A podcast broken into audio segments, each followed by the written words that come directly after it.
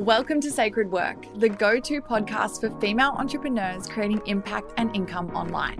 I'm your host, Taylor Ray, and I'm the creator of Sacred Funnels, helping you set up systems, automations, and sales funnels so you can grow your audience, increase your impact, and create the freedom you desire.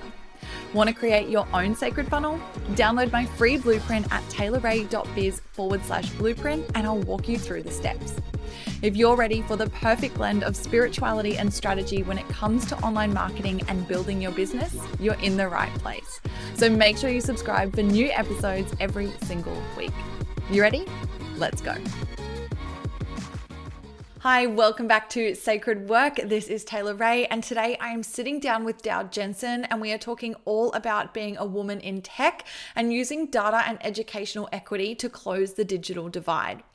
Dao Jensen has been in the tech industry for over 20 years. She founded Kaizen Technology Partners in 2013 as the first 100% female minority owned company born in the cloud.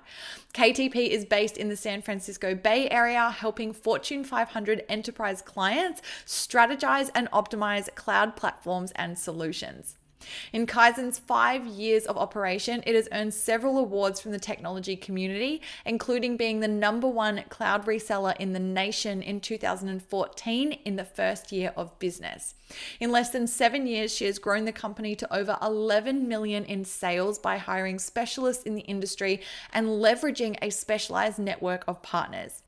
Dao is also a mother of four and a Vietnamese immigrant who is passionate about educational equity. To that end, she is partnering with San Mateo County in California to help school districts to help bring high-speed internet access to thousands of students in rural communities and low-income households.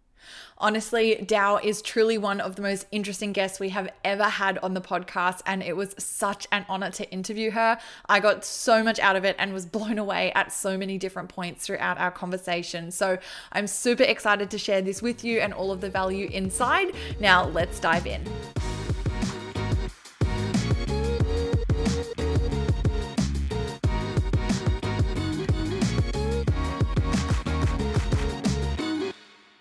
Welcome back, my loves. I'm so excited to be here for another beautiful podcast interview. Today, we are sitting down with Dao Jensen, who is the founder of Kaizen Technology Partners. And this was the first 100% female minority owned company born in the cloud. What a phenomenal guest. I am so excited to sit down and talk to you today, Dao. Thank you so much for joining us. Thank you for having me, Taylor it's going to be a good conversation before we even hit record all of the things were happening. We were already just brainstorming and talking about all these amazing things and i just know that it's going to be a beautiful chat today and there's going to be a lot of great takeaways for you guys that are listening. Dao i would love for you to give us a little bit of an introduction into who you are and what the sacred work is that you are doing in the world. Sure my pleasure so uh, I'm a 45 year old single mother of four based out of San Francisco, California. I started my company seven years ago. Um, I'm actually Vietnamese, born in Vietnam, and was part of the boat people who left Vietnam uh, and went to Minnesota. Um, I grew up really being in finance, thinking that I would be a finance person, and kind of stumbled into tech. so what my company does and we can talk about that journey is we uh, are a reseller of public cloud providers, the big three Amazon Web Services, Microsoft Azure, and Google Compute. Mm-hmm. So large companies like Tesla, Solar City, PayPal, um, the brand names that you know that are big corporations that need a lot of compute power, instead of buying servers and storage rooms and data centers, they buy per minute from Amazon or Microsoft. Mm-hmm. And we are a reseller for it. So um, our average deal is somewhere around 500,000 a year. Um, people are starting to move. The trajectory of cloud is very, very strong, and the growth is over 30 to 100% year over year. Mm. I had never sold the product seven years ago. I did not know anyone selling in that area and space. And I just looked at the economics and how things were moving in a technology perspective and decided I needed to have my own company, and that's where I was going to focus. Mm. Today, we are uh, leading to be almost 20 million in sales after seven years. Um, fastest 100 in the Bay Area, fastest 5,000 in the US, and fastest growing women owned private companies in the United States of the top 50. Amazing. I feel like I just want to give you like a little round of applause. what a beautiful list of accomplishments. Like honestly, it's just so inspiring. And like I said to you before, I've it's not a story that I've ever had anyone on that has it's so different to a lot of other guests that we've had on. And I just feel like there's so much that can be learned here. I would really love to just sort of dive in first into how how you got into this like you said you sort of stumbled into tech so can we talk about the stumble and what sort of brought you into that world especially you know before we were recording you were telling me that you know that was something that was totally new to you like you had a finance background like how did that come about? Yeah so in college i had a finance degree and thought i would become like a cfo of a company and had an internship at a company called sun microsystems in college. Um, they were looking for an intern and i decided to apply and had no idea what their company was. Well it happened to be a tech company in chicago and i was married early at the time and my husband was working on one of their uh, desktops that cost $80000 he was building the first StarTAC um, you know small motorola phone before it was ever popular and when Nokia and Ericsson didn't even exist, and I said, honey, who is this company? Should I apply to them? And he said, oh, absolutely their stock has split three times. I don't care if they pay you. And at that time, we were had a child, a you know, one year old, and I was like, we don't care what they pay you, just go for it, right? It's a good career move. So I was able to get the internship as a finance analyst, but I was not happy at the desk nine to 5 mm-hmm. Like going in the office and doing that just was not my thing. Um, and I knew my boss was 15 years older and there was no positions in between us. I didn't even know what Java was, which is a programming language that they were had created. Sun was the beginning uh, founding father of Java. Um, and so I decided, you know what? Even if I want to become CFO, I should understand sales. So that's my my first tidbit to everyone, especially women, is no matter what role you are, an engineer, a finance person in a company, you need to understand the consumer whether that's a big corporation and how they think or it's a product you're selling. If you cannot put your mind into what you're really giving people and how they need it or why they need it, you'll never do really excel well. Like I think careers these days are hybrids. You can't be pure finance. You got to be finance and engineering or finance and sales so that you can cross multiple uh, capabilities and skill sets to talk to people and merge and really come up with unique solutions. So I went into sales thinking, well, they're doing a training program for a year. Why not learn it? And if I suck at it, I'll go back. I love that. And it's so funny, just the openness to like, oh, well, like if it doesn't work out, doesn't matter. Like, what's the worst that could happen? I still have my finance job. And I think when you're young, you should explore. I mean, these things called apprenticeships aren't as you know, we call it internships, but people used to do apprenticeships for free, right? Yeah. I really don't care if my kids get paid on anything right now out of college. I want them to learn and meet the right people. And that's what I did was I learned and met the CEO of, some, of Sun Microsystems. Mm-hmm. His sister-in-law was in my sales program and I got weeks with them in California. Never been to California before. I was in Chicago at the time. I was a Midwest girl. Mm-hmm. And just the people you run into, the things you learn and you can soak in at that age is more valuable than getting paid $50,000 or making that. Totally. Um, and so I figured if I was sucked at it, I'd go back to the dark side and finance, and I never went back. I actually went and uh, did really well by listening and being able to talk ROI and finance to the executives at the age of 22. Mm. So that's how I got into tech. That's phenomenal. And I, I love what you said there, where, you know, it's the hybrid and it's the crossover. And like, even for yourself, like when you were just getting started, like having that insight and that finance background, obviously it made you valuable in certain conversations. And those things that you could be talking about to obviously be building up your network and everything like that. And I think it's such a valuable point And I think often forgotten, especially you know, for those who are getting started, and I know for myself, you know, in female entrepreneurship in the online world specifically, it can feel very like, oh, well, just me and my computer, like very easy to be like, oh, it doesn't matter. Like, I'll just do it by myself. And it's like, no, like those networks and the people that you're meeting, your community, like it's so, so powerful and building relationships with people. Can we, can we keep going in your journey? So obviously, you know, you went and that all started for you how did you then make the transition from there into obviously starting your own company like what for you was the driving motivator to want to move out of working for someone and then to create something for yourself so i was a typical corporate person just to be clear and and i i do have to say that when you start out in your career you have to be vulnerable like you said taylor like don't try to be by yourself And even to be a good salesperson, I needed to find people to coach me. Like I was vulnerable to find people in my prospects, like Northwestern University. I found a wonderful gentleman who I just said, I'm new to this. Could you help me understand Northwestern, how you work? Tell me who I can talk to, how I should treat them. Like, go ask for help. Like, you know, be a blank slate. And all of those coachings over time really helped me to do well to the point where at 25, I was already making a quarter of a million in uh, commission. Wow. Right. And uh, that, so I was really corporate. I was like, I'm going to be a VP of sales, and I'm going to be CEO, and I'm going to learn and be like head of IBM or whatever. right.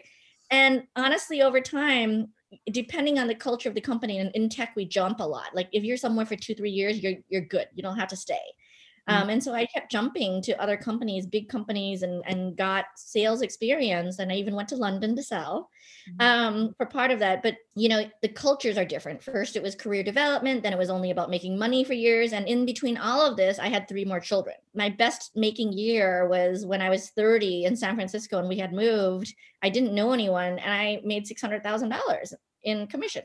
Wow. And i sold to this little company called salesforce.com in the city of san francisco tiny company yeah but in 2006 taylor they were tiny wow like they were, they were trying to be the oracle wannabe and competing and they're like what is crm and what is saas like mm-hmm. the saas thing doesn't make sense in 2006 right so I found the right location of where I really wanted to be and where, because in London, they don't treat salespeople well. Like you don't make a lot of money. So you also have to know where your value is in your industry and where you need to be. But I was mo- you know, movable. My husband was movable. My children were movable. So we moved. And um, but you know what I learned? I was really good at headquarters. I made a lot of good mentorship. Um, John W. Thompson was one of my mentors at Symantec after one of my companies got acquired. He's now chairman of the board of Microsoft. Oh my God. right? I mean, he's the first person who replaced Bill Gates. Yeah. And I, you know, I met him through his wife at a Warriors game. Uh, you know, I mean, oh. the number of sales stories I can talk about, like how other people and little things that you're not paying attention to and other people don't pay attention to really help you out from a network, right? Mm-hmm. You keep in touch with these people. But honestly, I became disenchanted. I was making a lot of money, but I wasn't making a lot of promotions. Um, I mean, I was a director level, then I went to smaller companies to take more to make to you know to have more responsibility but in the end as i got smaller and smaller and my loyal customers followed me from a Symantec, i started arguing more with the ceos of the companies like their business strategy the way they dealt with the channel and their approach and they would see me arguing with my clients and think i wasn't a good salesperson where i had actually gotten to earn the right to argue with my clients without having a problem, right? Like they were like my brothers. So at the end, one of my bosses said, you know what, you're probably going to be let go in six months. So, you know, you probably, I'm going to give you air cover. And this is when I went to Australia for three, for three weeks and figure out what you want to do, but you should probably start your own company. And I was like, what do you mean start my own company? He's like, you're smart. You have all these contacts. You brought us all these six figure deals that we never would have had. Right. But you really should. And so I that was the first nugget that started in my head about okay, it's 2011, I should think about it, but let me go to a really really small company and someone I might be look like compete with mm-hmm. and learn from them. So I went there and took a downgrade in a job and got that experience. But even there I argued with the executives and was let go. Honestly, after after building a pipeline, they were giving these deals to other sales guys who joined because they played golf with them. And I'm like, what happened to meritocracy? So when I got let go, it finally was at a point where I said, you know what, I'm ready. I might not, I wanted nine more months to start something, but it's too late now. It's February 2013.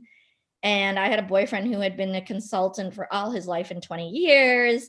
And I had more and more men in my life who just said, you should go do it and it scared me so much but on the other hand if i didn't i didn't see any other place to go work that i would learn right? I had been at so many big companies i had great resume i had great clientele and where would i want to go besides start my own thing if i'm going to go to another smaller smaller company startup and argue again with people? Yeah yeah and then it's like ultimately like you're just going into a startup like why not do your own startup it's going to be the same anyway, but you get to be in control and build it the way that you want to. So, what was that like? Like, obviously, you said that that was very scary, but what were those initial moments like, like stepping out, like the fear? Can you talk us through that and how you dealt with some of those emotions? Yeah, so a lot of it is prepping. Like, I was starting to do side hustles, as many of you are probably doing right now where I was having other people, because of my connections, pay me commissions for people I already knew for work that they were doing or their little companies. So I was building a pipeline. You got to plan it out. I was building a pipeline and runway of cash flow, even though I had quit. So I had about a nine month runway of cash flow and commissions coming. And I just started going to everyone I knew. Hey, how do you start a company? What does it mean to file for registration? Like, who, you know, like, all these legal and finance and tax things I never did. And by the way, I had just gotten divorced three, four years ago prior. Mm-hmm. So I wasn't even comfortable doing my own taxes for a long time. Right. I mean, this is even though I have a finance degree, like finance is finance. There's one thing versus doing your taxes and versus being a mergers and acquisitions person. You like distinguish what capabilities and skill sets you have. Yeah. So I just took whatever deal I could to make money.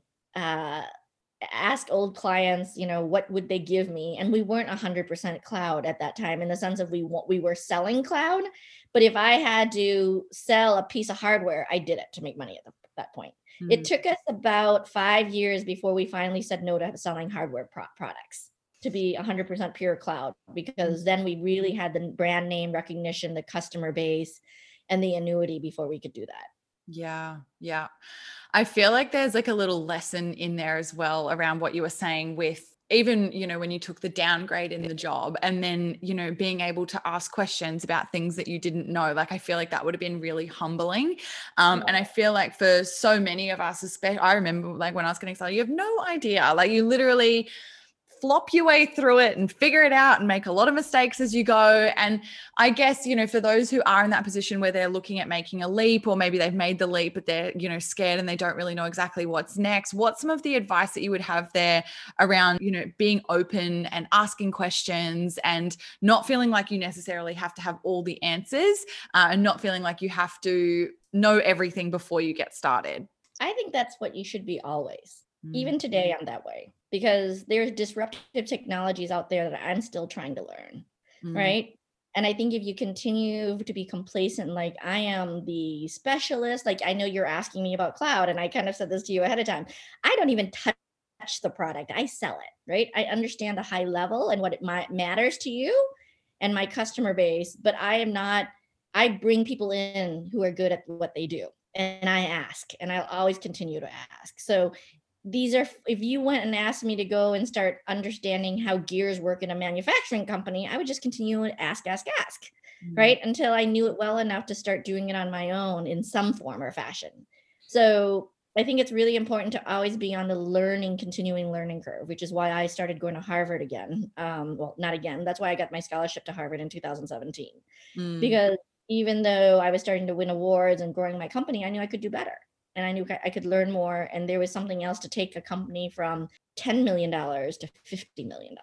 Yeah honestly that's such a beautiful lesson around being open to you know forever learning and i think as well a little something that i took out of what you just said was you know get the right people around you as well and know what you're good at and stay there and then give everything else to someone else. Like you're not in there trying to install the not that i know anything about what i'm saying right now but like install the cloud technology or anything like that.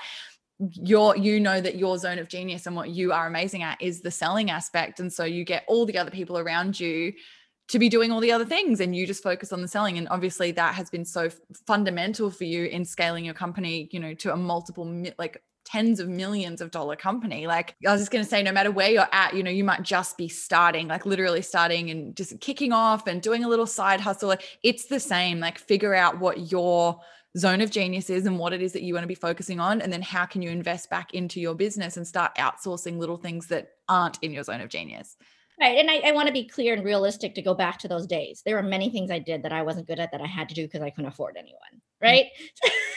I was doing accounting, I was doing invoices, and I was creating quotes or whatever. Right. But if you can, you know, the wonderful thing about this gig economy is you can go on Fiverr or you can go on Upworks and you can hire people for a couple hours a week to do certain things. Yeah. And then over time, as you get bigger and bigger, you eventually get to a point where you're like, I'm doing this enough that I should hire someone. Yeah. Right. Um, I was going and picking up checks from vendors and customers in the mail all the time and depositing them, and then going off and depositing the paychecks immediately to my consultants. I don't do that anymore, right? I, I have guys doing that for me, but I, I, I do want to be clear that there's, you know, well, how did she get those? She had money, she whatever. I mean, my first year was 200 and something thousand, two deals. Mm-hmm. And when I say 200 and something thousand, that meant I made 5% probably on 200,000, right? We're not talking about a lot of pay to me. No. Yeah, that's so, such a good point. I love that you said that. And it just creates a very like honest view of, you know, you got to like bootstrap it in the beginning and you've got to be willing to get your hands dirty and do the things. But as you said, like as you grow and as you find that you're doing that over and over and over and over again, and you are in a position to start investing back in your business, take that opportunity. I love that you said that because that doesn't get thrown around a lot. It does get thrown around to just like, oh, outsource, outsource. And I know when I uh-huh, was getting yeah. started, I didn't didn't have anything. I didn't have any money to outsource. And you know, it's exactly. a slow roll, you know, where you do start to bring in people and and how do you get creative to you know i didn't have a lot of money but i had some friends that were really good with design so i had them look at logos for me and i would always want a third opinion because i wasn't good at it or i had a mm. mathematician friend and i said could i just pay you $25 an hour and you do my accounting for me right like you get creative where you say what could i do for you that you would want that isn't monetary right yes. um and i think you know, if you look at Michael Oliveri, I just interviewed him and he's in, but with him and he's in Canada. It's like, how do you become your own, you know, boss with very little money? Mm. And I'm definitely that bootstrap gal. I'm not sure I need to ever do that again, but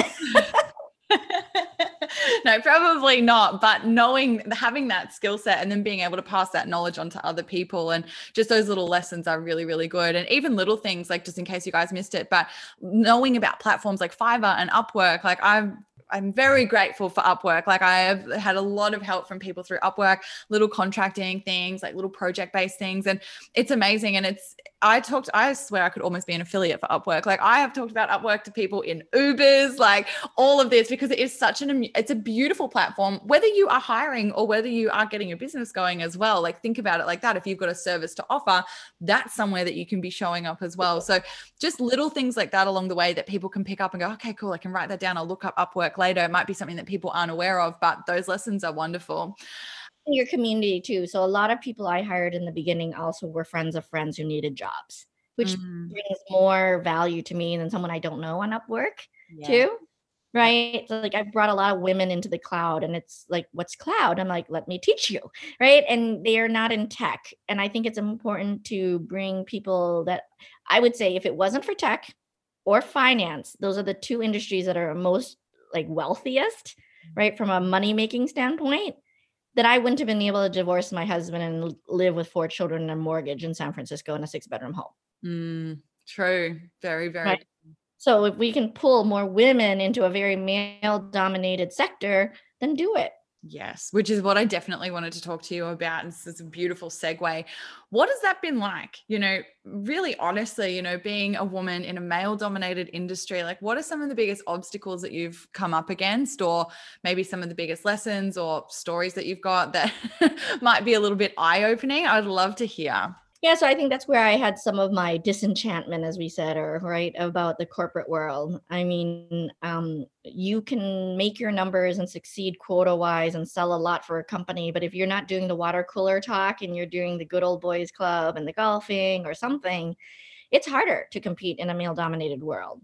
Um, you will go find if you find the right mentors and the right men or women who are going to support you in those industries and they really get to know you and you follow through you will get breaks like with a John Thompson or an you know Enrique Salem or whatever. But in for me in my end it was end up becoming my own person and like my own CEO, but I had I wouldn't have been able to do my business and company without male support being my clients. Mm. And so I don't see it as a negative of he or she or whatever, but you have to stand out and be like, I get a phone call from a guy because I'm not a guy calling a guy, which they're used to, right? It's just another guy calling me another woman would say, well, she's only winning her deals because she's a woman and she's wearing a skirt, you know, to the meeting. And I've asked a lot of my male customers, especially the loyal ones, well, what do you think about that? Because I do feel guilty about that. Like, is that something I should feel bad about? And you know, I'm taking my my dis my, my advantage of being different to my advantage. And they said, Dao, honestly, you might have gotten the first call more often than most people, but you had to be way better for me to be able to say, I'm putting money on her mm. to sell me this because my bosses are probably thinking the same thing, right? Is he giving her the business because she's a woman, yeah. etc. So I think you just have to be better at what you do and really help your customers and your male supporters be proud of that they're putting effort into you or female, right? And and I, I, was trying to say this to women. They're like, oh, women bring each other down and they hurt each other. I go, men do the same thing to each other. They just don't talk about it. Yeah. they backstab each other. They just don't talk about it. We just talk about it a lot more. That's so true. That's so, so true.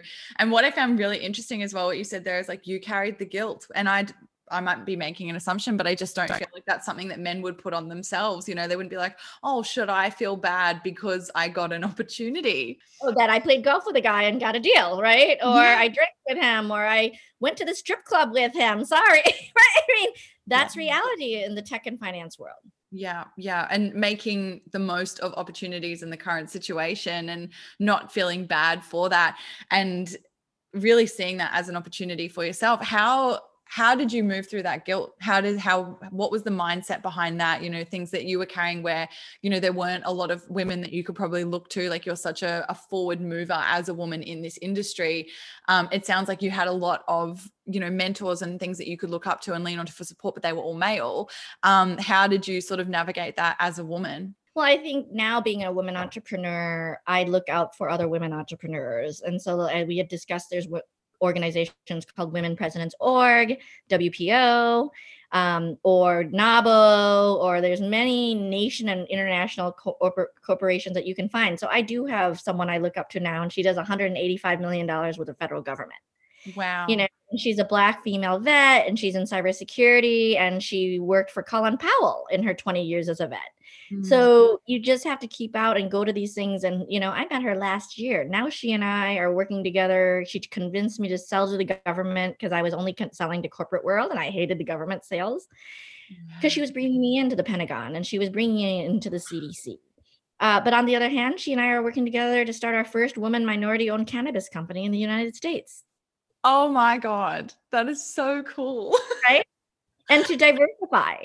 So, you, you know, you find people you can work with and that are really good, and whether it's male or female, right? But I think you just have to look out there. It's kind of like I joke, I was youth governor of my state, but yet I could never get elected to be high school uh, student council or high school president, right? Sometimes you have to up the level and take it outside of New Zealand or Australia and say, okay, I'm going to go look at Southeast Asia or I'm going to look at Europe and or the world and look for people like me that I want to be like. And it, it it isn't going to be stuck into your little visibility you have now in your hometown or your country or whatever. Yeah.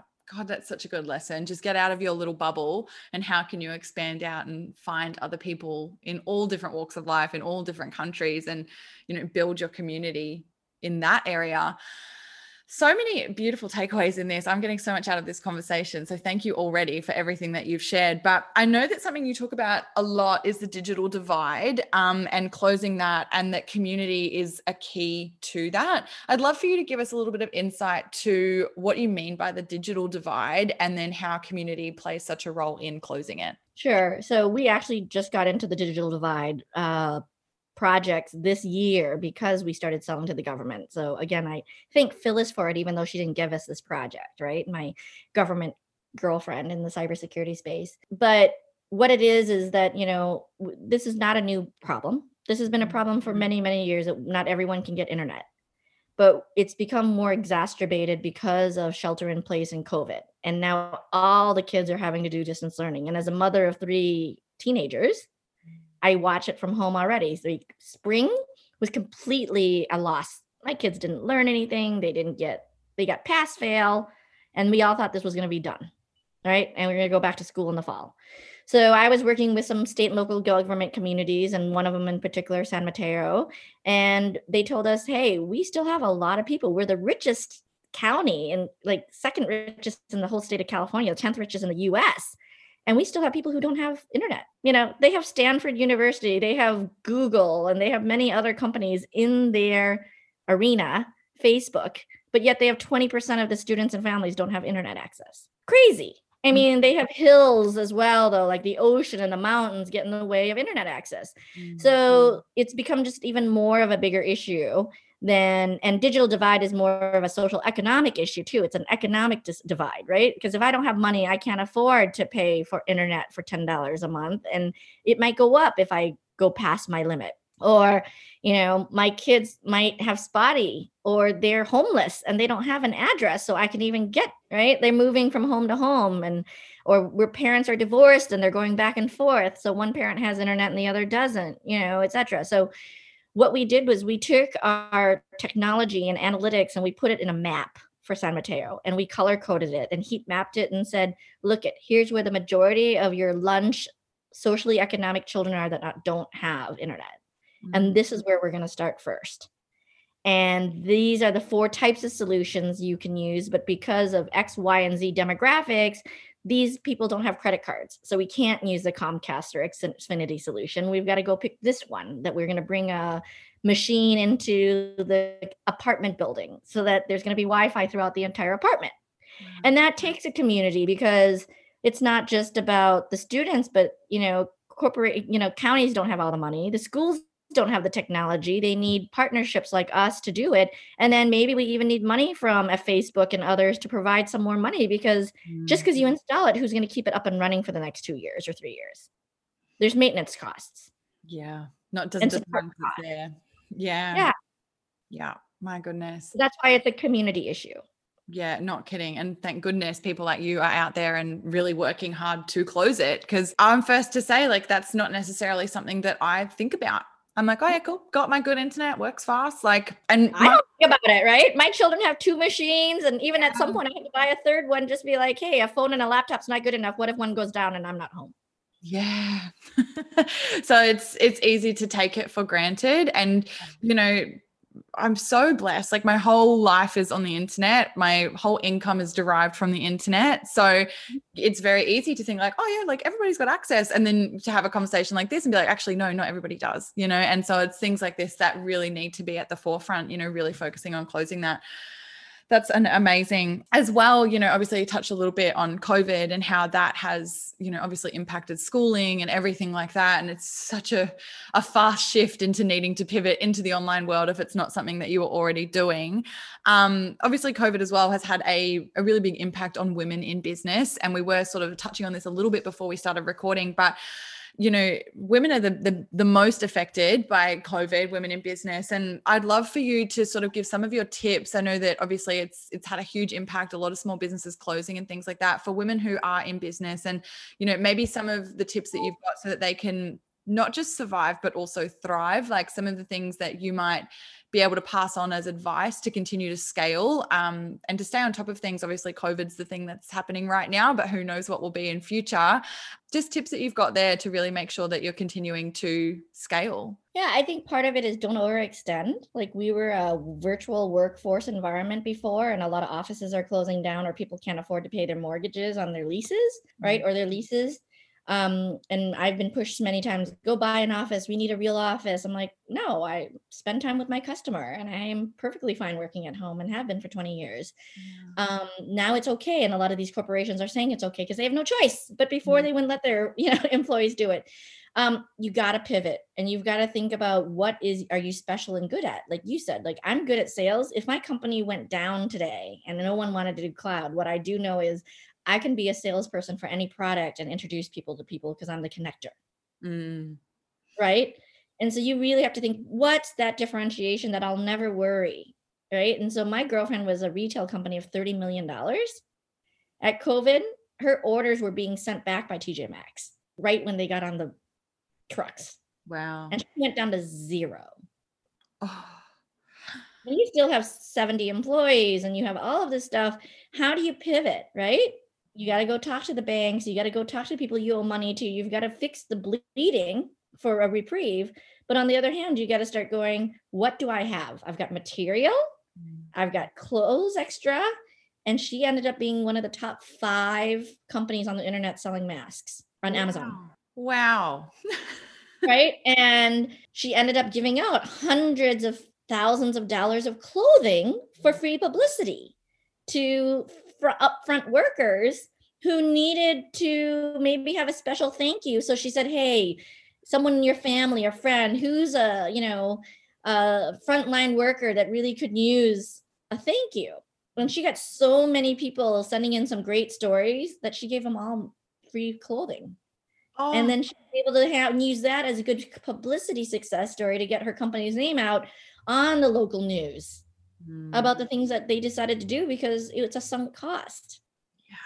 That's so there's some good you can do, right? Like I feel like the digital divide was something that we finally had a good project that it wasn't just technology for technology's sake, mm. right? I mean, yes, we were providing Tesla and the cars and helping the you know the environment, quote unquote, but that digital divide has had more of my employees be so proud of what we do. Yeah. Than anything else in the past. So amazing. It's amazing how little things like that can just shift your perspective so much. How how important do you feel giving back is to obviously the community and different things that you care about? I think it's important. I think that you have to understand when you can and can't, right? I mean, being a mother of four for the first decade, it was making money and being able to pay for, you know, my kids. So I think, you know, do it when you're able to, but you need to take care of yourself first so that you can help others. And I think at some point you give back. So for me, these talks are more for giving back, right? Like, how do I bring the 19 and 20 year olds? I want people to be entrepreneurs at an earlier age than me starting at 35. Mm. Right. And my parents were against it. They were restaurant owners. It's the Toe Bakery that's in Melbourne. That's my family, right? Oh, All entrepreneurial people, but they're like, work is too hard as an entrepreneur, or go be a lawyer or a doctor. And that's what I kind of tried to do. Mm.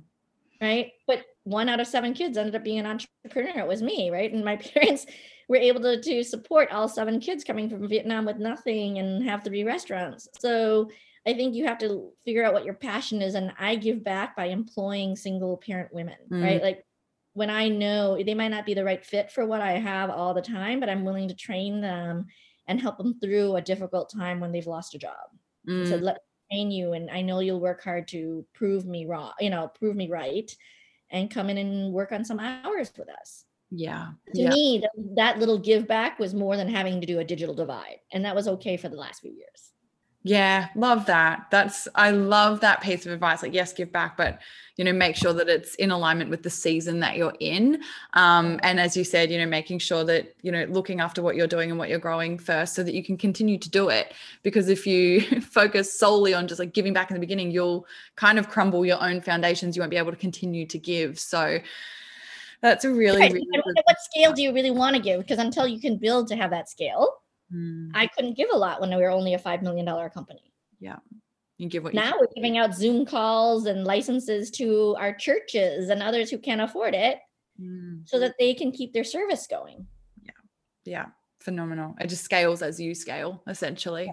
But it's always been an integral part of how you show up in business. And I think that's a big thing, you know, with money and with growth and with success. Like they always say this like you know money money is a tool money is energy and so it's an amplifier. So if you're someone that that's part of who you are you know when you're getting started and you've got a dollar it's going to be amplified when you've got a million or a billion you know? So that's obviously been such a beautiful part of who you are and how you show up in business and that just continues to grow as you grow which is amazing um you've touched on being a mum of four and we've got a lot of mums that listen as well i would love to just get a little insight into how you juggle it all you know obviously you said you went through a divorce through everything as well and you've come out and created so much success for yourself while also being a wonderful mum how do you manage it? I'm not a mum, so I cannot speak to this at all. I have no idea what it's like, so I'll leave that to you.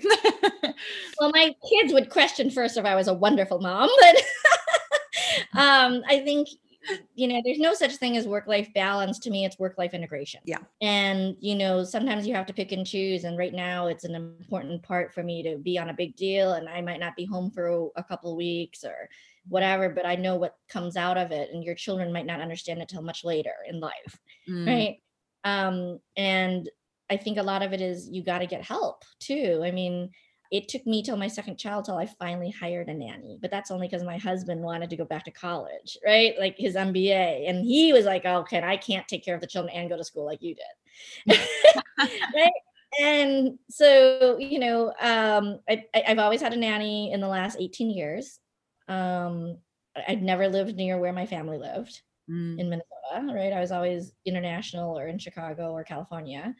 Um, and then like even recently, my CEO classmates were like, come on, Dao, you can afford to have someone come in your house three days a week, wash dishes, do the laundry, you know, do these things that I'm like, oh, really? No, I, I like it's kind of a nice break. They're like, no, but what you could do for other people and other things is if you brought someone in, you're helping someone out, letting them do the work they love or need, and go do. Now, I cook for my children when I feel like it, mm-hmm. or when I need and don't have someone there and we run out of food or whatever. Like, but it's by choice um, and I think you just have to balance it. Like I go get massages all the time, unfortunately, not during COVID.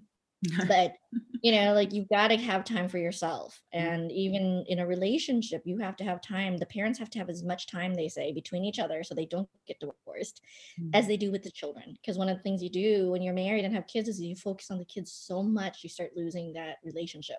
Mm and i would say that to the younger generation like right i i did that wrong mm. right we should have spent more time together focusing on ourselves because that's actually a good modeling for the children too. And mm you've got to keep that relationship up. So um, i do that now more with my boyfriend right? And my children understand it. It's like mom needs time and we're doing this but we'll come back and be with you for x y and z and setting expectations is i think the biggest thing mm. that's that's the savior of balancing work life right? It's like I can't do that today, but we'll do that another day. What else could we do for you that would be mm. better? Right. Mm. Yeah, I definitely, again, not a mom, but uh, you know, I have a partner and yeah, I think the biggest thing, like boundaries has been huge for me, like really learning boundaries and, you know, what serves me and what serves our relationship and, how do we honor that um, i think has been absolutely massive. So totally agree with everything that you're saying there. It's like how can you fill up your cup? How can you fill up the relationship cup? How can you fill up the motherhood cup? Like all of those little things but making sure that you are paying attention to all of them and not just prioritizing you know well, and work will always be there i will have to say to you right? Like i did make some decisions not to work so much even though we've grown fast as people would think. I i could have grown faster and i am hard on myself in that way. Sometimes mm. right like you kind of have to have a balance. Like when your parents are sick, my mother was ill the last nine months.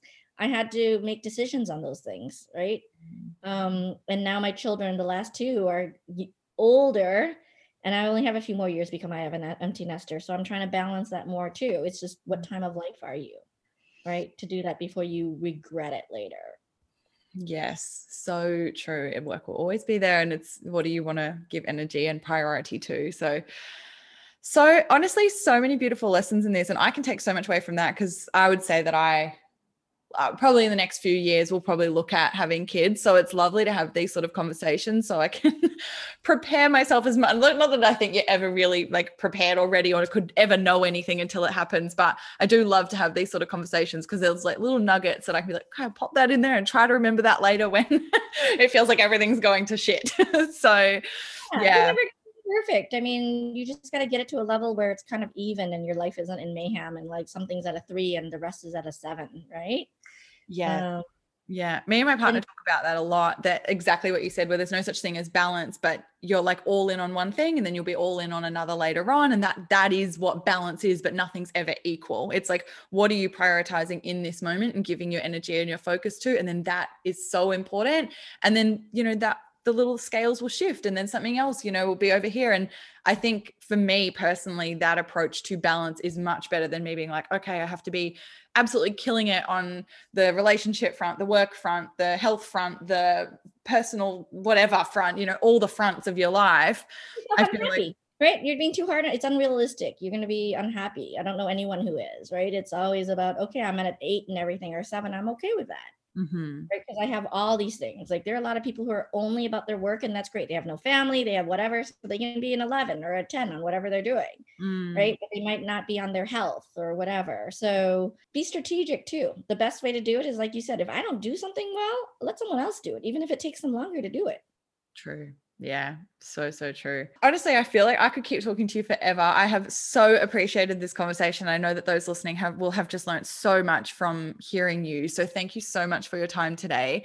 Um, if there was one piece of advice or something coming through that's on your heart and you just feel called to share it and to leave our listeners with, what would it be? So I think your biggest inhibitor is your own thoughts Mm. and your mind and your your belief in yourself. Some days you feel like you have this ego and you think you can go and fly the sky, but most of the things that are preventing you from even getting higher up there in the sun is you. Mm. So you have to surround yourself with people, men and women, partners that actually believe in you more than you believe in yourself sometimes. Just when you are down, right? And I was I would look at Harvard scholarship and I'm like, wow, I've met some really great women entrepreneurs and I know who's going to go for it. And there's no way I can compete and go apply, even though it was a dream. And it took me to have a couple of class, you know, like friends in the organization. Oh my gosh, I went through it. There's absolutely no way you wouldn't win it. Right. And like, let me help you and you should do it. And I'm like, really? Hmm. And that's really what it's just like starting my own business. Someone had to push you and see it and say, you already have a ton of contacts now. Why wouldn't you start your own company? That's Mm. the hardest people people don't have is the relationship. You Yeah. can make anything out of it, right? So we're all our worst enemies and we need people around us, our partners, our kids, our friends, whatever. I will always owe a ton of debt to those friends and people who like pushed me and in the end i mean i was the number one presenter for that scholarship right but you and it was a worldwide competition with 800 people from around the world Wow. right with harvard but i and it it has increased my personal life from a friendship perspective in 41 countries so much more than i would have ever expected just not even helping my revenues right and my Mm. growth so those are just those very key things once in a while in your life that you just have to like get out there and tell everyone you're going to do but you need that support of people that kind of push you to like what do you think i should what could i do Yes, yes, such good advice. And I can say for myself in my life, like I've got my little biz besties that, you know, we catch up, you know, every other week or something like that, do a little Zoom call. We had it just before this actually, and it's always so good. But some of the best things and that I've gone for in my life and in business have come from conversations like that, where outside perspective, like, you know, my partner as well, they can see you just for what you actually are rather than what you believe you are in your own head. And sometimes you just need that little nudge to help you to take that step. So that's amazing and take it take the step failure is good you will never succeed without failing so if you think you're always going to succeed you're wrong and if you're always succeeding and not failing you're not trying hard enough There it You is. and mic drop. We're done here. Thank you for having me, Taylor. this has been so amazing, Dao. Thank you so, so, so much for coming on. Um, for those that want to connect with you outside of the interview, please tell them where they can find you online. Yeah, so they can just find me at Dao Jensen on LinkedIn, or my Twitter is also Dao Jensen Tech Partners.